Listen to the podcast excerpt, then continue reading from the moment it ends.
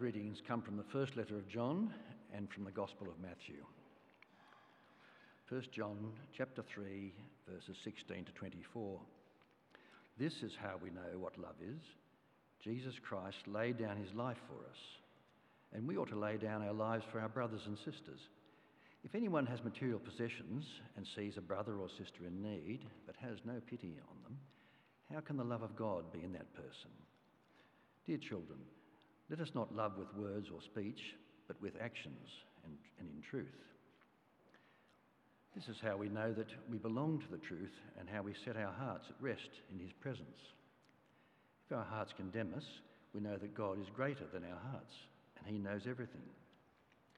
Dear friends, if our hearts do not condemn us, we have confidence before God and receive from Him anything we ask, because we keep His commands and do what pleases Him.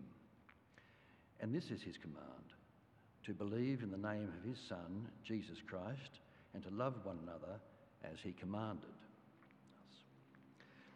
The one who keeps God's commands lives in him and he in them. And this is how we know that he lives in us. We know it by the Spirit he gave us. And now, chapter 5, verses 13 to 19. I write these things to you who believe in the name of the Son of God, so that you may know that you have eternal life. This is the confidence we have in approaching God. That if we ask anything according to his will, he hears us. And we, we know that he hears us, whatever we ask, we know that we have a, what we asked of him. If you see a brother or sister commit a sin that does not lead to death, you should pray and God will give them life. I refer to those sins, I'm sorry, I refer to those whose sins does not lead to death. There is a sin that leads to death. I'm not saying that you should pray about that. All wrongdoing is sin, and there is a sin that does not lead to death. We know that anyone born of God does not continue to sin. The one who is born of God keeps them safe, and the evil one cannot harm them. We know that we are children of God, that the whole world is under the control of the evil one. The Third reading is Matthew chapter 10, verses 26 to 33. Matthew has recorded these words of Jesus. So do not be afraid of them, for there is nothing concealed that will not be disclosed, or hidden that will not be made known. What I tell you in the dark, speak in the daylight. What is whispered in your ear, proclaim from the roofs. Do not be afraid of those who kill the body, but cannot kill the soul. Rather, be afraid of the one who can destroy both soul and body in hell. Are not two sparrows sold for a penny? Yet not one of them will fall to the ground outside your Father's care. And even the very hairs of your head are all numbered. So don't be afraid. You are worth more than many sparrows. Whoever acknowledges me before others, I will acknowledge before my Father in heaven. But whoever disowns me before others, I will disown before my Father in heaven. This is the word of the Lord. Thanks, Thanks be to God. Father, without you, we would not live. Without you, we would have no eyes above it all. No one who sees all things, who can view how all things hold together we have no one who can reveal the heart, no one who can lay bare the mountains to bring to light hidden things. But you know all things. So, Father, we trust you through Jesus Christ our Lord. Amen. While in Japan a number of years ago, which is a nation without the language of, of, um, uh, of, of one omniscient God, one all knowing God, I saw a poster in a pretty quiet spot in Tokyo. It was a simple poster. It was a, a cartoon of a pair of stern looking eyes, um, stern eyebrows, just, just the shape of the eyes alone.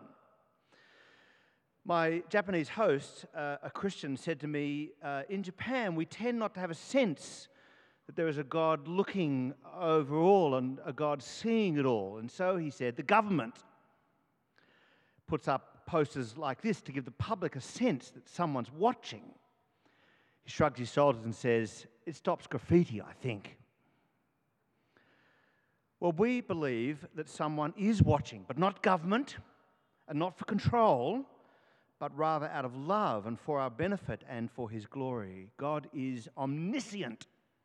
That is, he knows and sees all, and this is good news. It means you can trust him. Charles Spurgeon said, God is too good to be unkind, and he is too wise to be mistaken. And when we cannot trace his hand, what he's doing, we must trust his heart. It's brilliant for suffering, by the way. We may not be able to trace his hand. Why is he doing this? But we can trust his heart, and maybe that's the application of today's message. This is another way of saying we fear the Lord.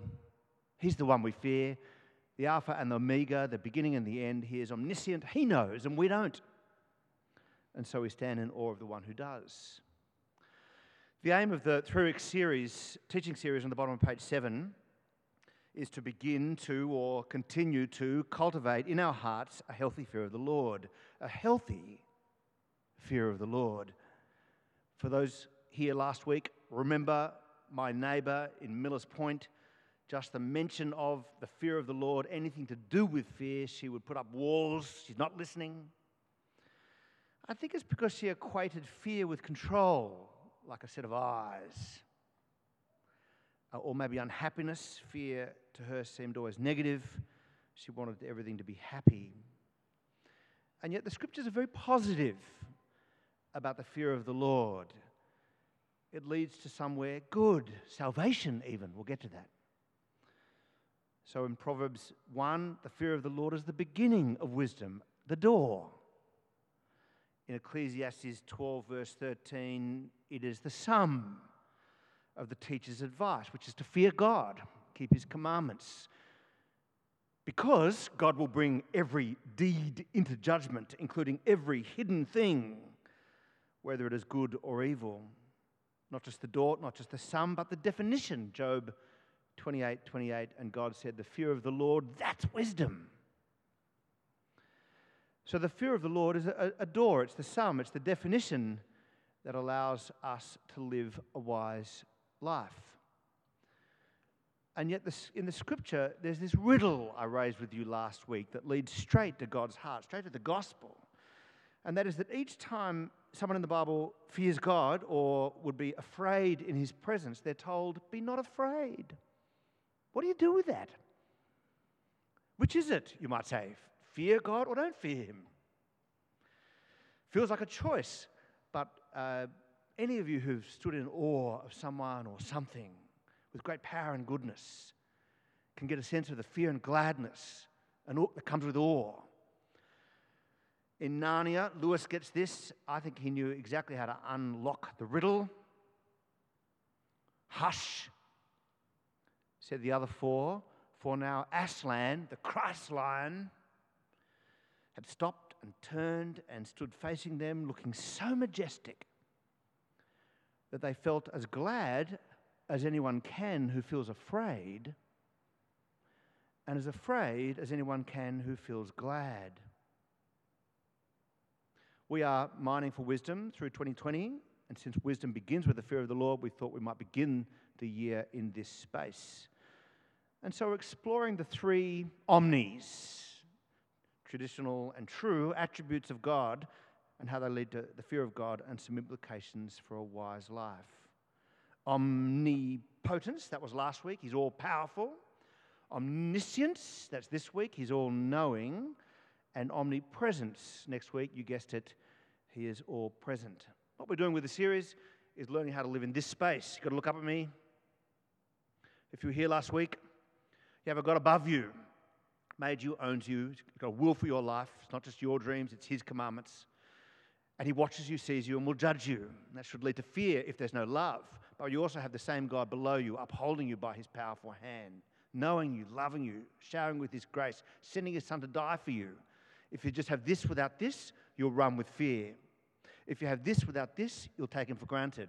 This is the space in which to do a wise life and we're exploring what it means to be in that space during this series. So, outline on page eight lots of scripture today. It's the sort of talk where if you wanted to chase up the scripture, you should write the verses down.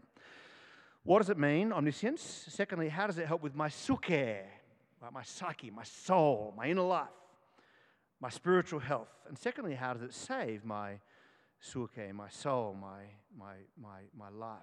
I'm playing on the word there, the Greek word, suke. I'll come to that. What does it mean when we say that God is omniscient? Well, omni is all. Uh, scientia is knowledge, where we get our word science. It means that God knows all things, He knows the science.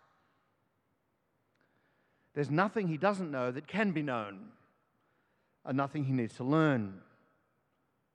If there is a pie of knowledge to which I own a fraction, God owns the whole pie. And all knowledge then is derived in and from Him.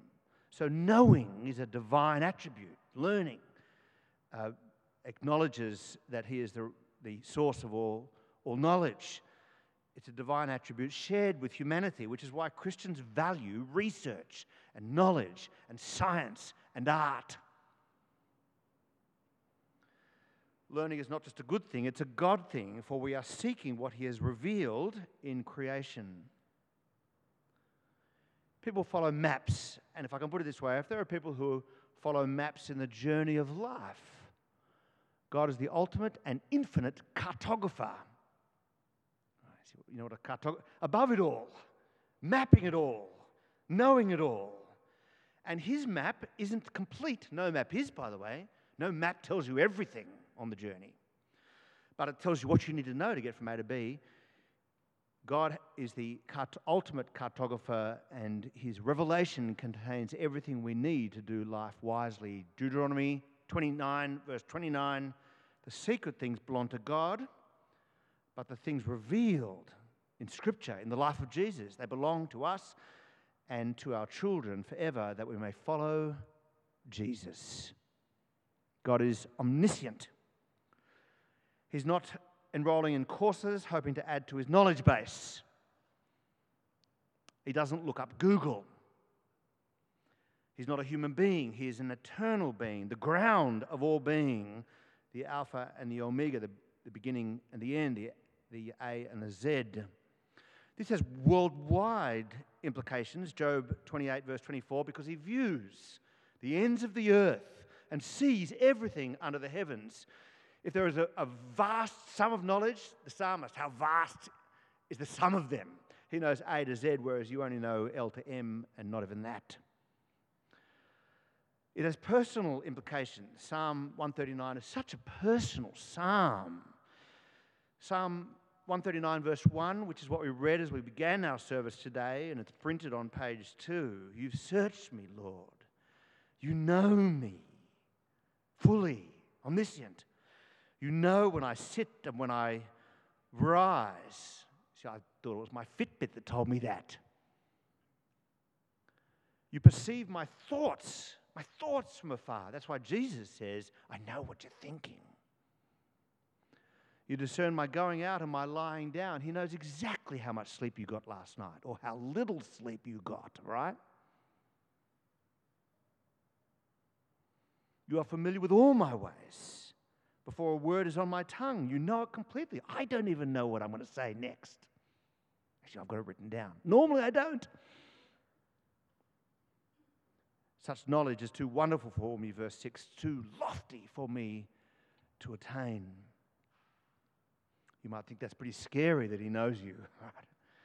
I love what 1 John 3 says. The second reading that Stuart read a moment ago, 1 John 3, verse, verse 19. This is how we know we belong to the truth and how we set our hearts at rest in His all knowing presence. If our hearts condemn us, which maybe they should, left to our own devices, but we know that God is greater than our hearts and He knows everything. He sent His Son to die. We'll come to that. This means, on the outline on page 8, He knows all things. He knows how the universe was formed at His command. He knows pi and can calculate it to infinity. He knows who'll win the Democratic primary. He knows who killed Kennedy. He knows the DNA in your body, what is to come. He knows who is guilty in every court case, who's lying, and who isn't, and all the grey that exists in between. He can parse it all, our motivations. He knows where you lost that precious thing you lost all those years ago. He knows how the climate issues will play out over the coming century. Be assured. He knows the cure to cancer, and our pursuit of a cure is in many ways a pursuit after Him. Be glad. Such knowledge is too wonderful for me, too lofty for me to attain. He not only knows, he, secondly, he sees all things. It's not just information he knows, but actions. He sees what you do, He sees what you look at, what you download. You think there's an incognito window? He sees into your heart. He therefore sees your motivations. He sees every hidden thing. Job 28 God will bring every deed into judgment, including every hidden thing, whether it is good or evil. That's Ecclesiastes. My apologies. He has seen the death every death at the hands of every dictator. You think there was just a bullet in a grave, an unmarked grave?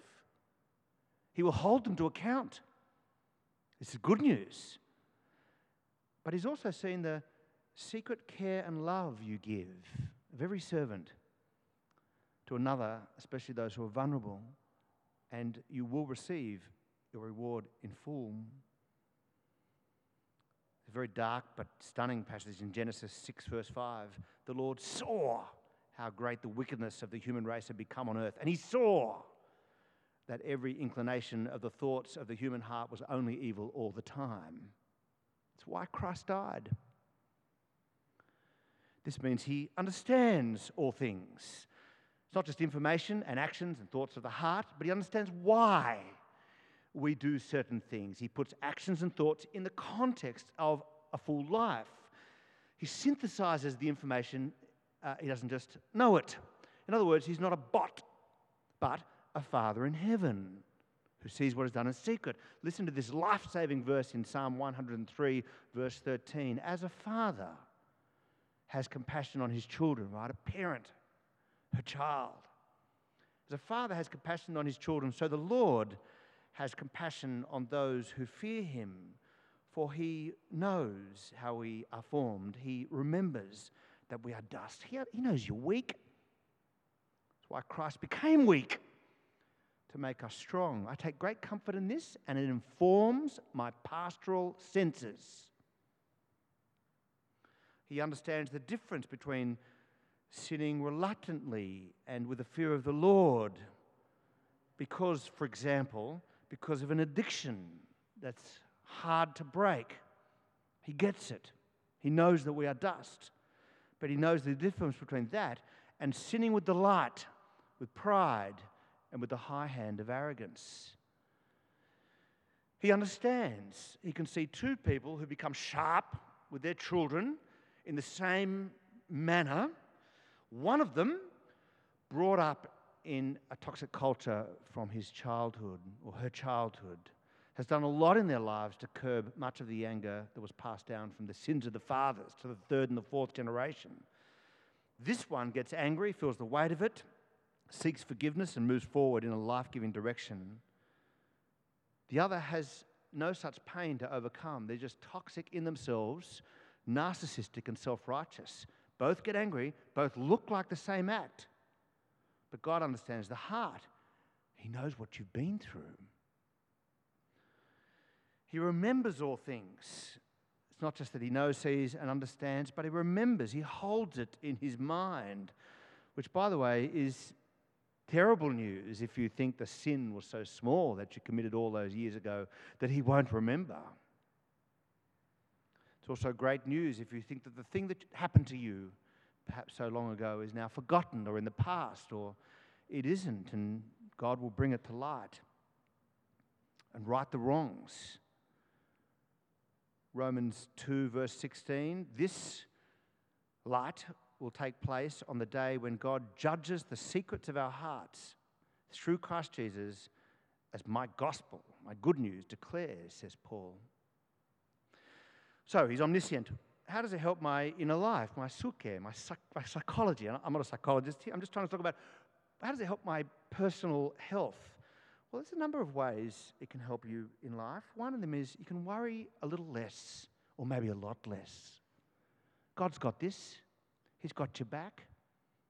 Fear Him. Don't worry about the thing, the thing that you worry about. Hard to do. Press into God. He's your Father in heaven. In that Matthew 10 reading, verse 29, are not two sparrows sold for a single penny, nothing. Yet not one of them will fall to the ground outside your Father's care, and even the very hairs on your head are all numbered. It becomes easier to number my hairs as the years go on. But Jesus says, Don't be afraid. There it is, there's the riddle. Fear God so that you can not be afraid.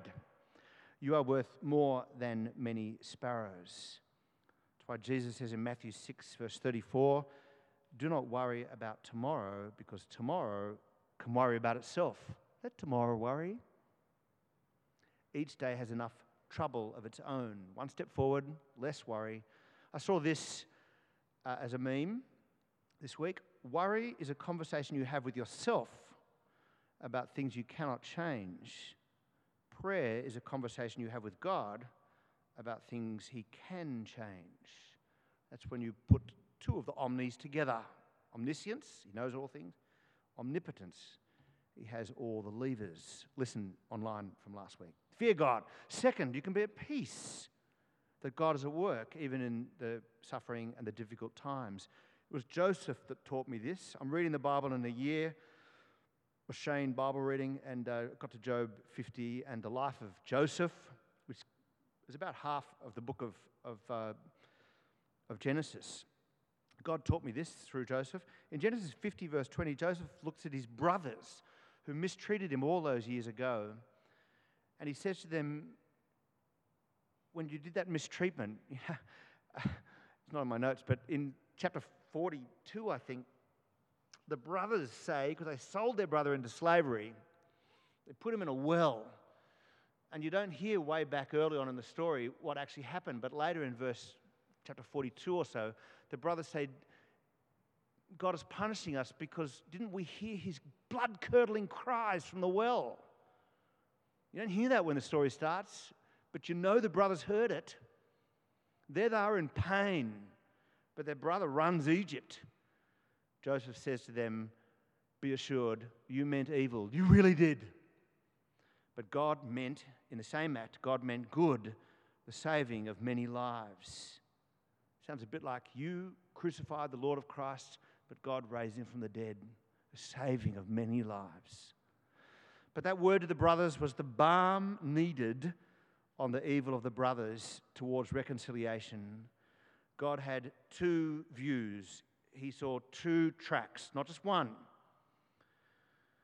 Joseph brings in the God track into view, not just the human one. You just have the human one, you just end up bitter and upset, even if you get some justice. John Piper, and I don't, John Piper in this space, I don't agree with everything he says, but uh, US Pastor John Piper says God has the capacity to look at the world through two lenses. When God see, looks at a painful or wicked event through his narrow lens, he sees the tragedy or the sin for what it is. And in itself, he is angered and grieved. That's good news. He feels what you feel. But when God looks at the painful or wicked event through his wide angled lens, he sees the tragedy or the sin in relation to everything leading up to it and everything flowing from it.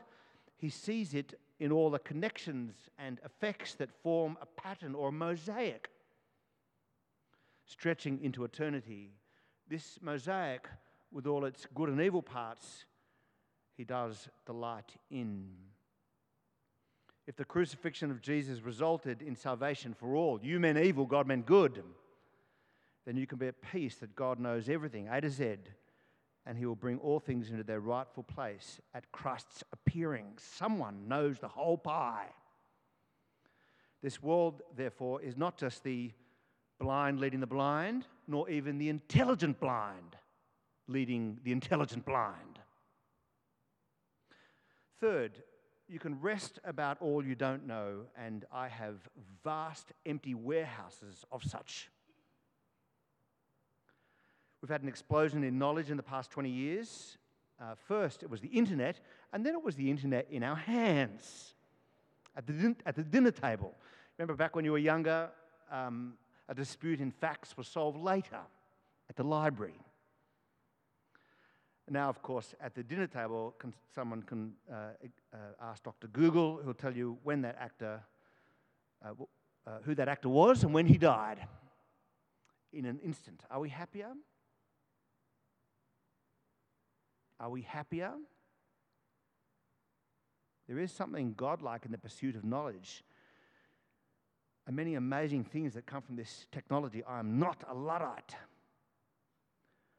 But I would have thought the multiplication of knowledge, ironically, perhaps leads to the rise of anxiety and the lack of quiet focus has affected me, I think, since the internet. Maybe it's okay not to know. It's okay to know that someone else does know. Fear God. And lastly, you can let God be the judge. You can love your enemies and pl- pray for those who persecute you, since there's a judge who sees all, knows all, understands all, and does not forget. You know God's got justice in his mind and heart. He doesn't forget. This will take place on the day when God judges the secrets of all our hearts through Jesus Christ as my gospel declares, said Paul, at his appearing. Which is why Jesus says in our second reading, thank you, Stuart, do not be afraid of evil, for there is nothing concealed that will not be disclosed, nothing hidden that will not be made known. What I tell you in the dark, speak in the daylight. What is whispered in your ear, proclaim from the roofs. Do not be afraid of those who kill the body, but cannot kill the soul, said Jesus. Rather, be afraid of the one who can destroy both soul and body in hell. That's Jesus. I'm not afraid, said Luke to Yoda. Oh, you will be, said Yoda back. This is good news that God can judge. My friend Jacqueline has experienced a lot of judgment in her life. She said on Facebook last month, please, this is a great word, please don't climb over Jesus and onto the judgment seat, a spot reserved for the divine. You can let go of your judgmental or critical spirit, but not because there is no judge, but because there is one judge who sees it all. Thirdly and finally, how will this save my suke, my life, uh, my body and soul? Psalm 85, verse 9 Surely his salvation is near to those who fear him. Do you fear him? Salvation is near. Ravi Zacharias said, When God is our Holy Father, sovereignty, holiness, omniscience, and immutability do not terrify us. They leave us full of awe and gratitude. Sovereignty, he writes, is only tyrannical if it is unbounded by goodness, full of evil. Holiness is only terrifying if it is untempered by grace. Omniscience is only taunting if it is unaccompanied by mercy, and immutability is only torturous if there is no guarantee of goodwill. But in the gospel of Jesus Christ, there is a guarantee of goodwill and mercy and grace and indeed holiness. God is the cartographer of the human way, the human life. Christ the guide who shows us the way, and Christ the way, the one who died for our sins. Because if this were not so, then this prayer that we began our service with today, which is normally the prayer for the Lord's Supper or Holy Communion, this prayer will be a nightmare. Almighty God, unto whom all hearts be open, all desires known, and from whom no secrets are hidden. Did you mean that prayer? But he loves you. See, it's the good news. He loves you, but not blindly. He cares for you, but not blithely. Are not two sparrows sold for a penny, yet not one falls without your Father's care? Hair on your head numbered, DNA known, knit you together in your mother's womb, saw your frame there. Do not be afraid, O one who fears God. You are worth more than many sparrows. But it requires action. Matthew 10, verse 32. Whoever acknowledges me before others, I will also acknowledge before my Father in heaven. You'll receive his embrace. That's good news. But there's also sobering news. Whoever disowns me before others, I will disown before my Father in heaven. Choose him. That's partly why the next series, March 1, 8, and 15, with Dr. John Dickson is going to be profound. And may I commend again Saturday, March the 14th. The one who can remembers your sin, remembers you and loves you and sent his son to die for you, for the stuff he sees you do and that he knows you do. Such knowledge is too lofty, and yet there it is to be received. And when we cannot trace his hand, we must trust his heart. I want you to trace his hand to Jesus Christ and to his sacrificial death on the cross for sin. He knows you and loves you besides. It's called grace, to which we say, Lord, remember me. Let's pray.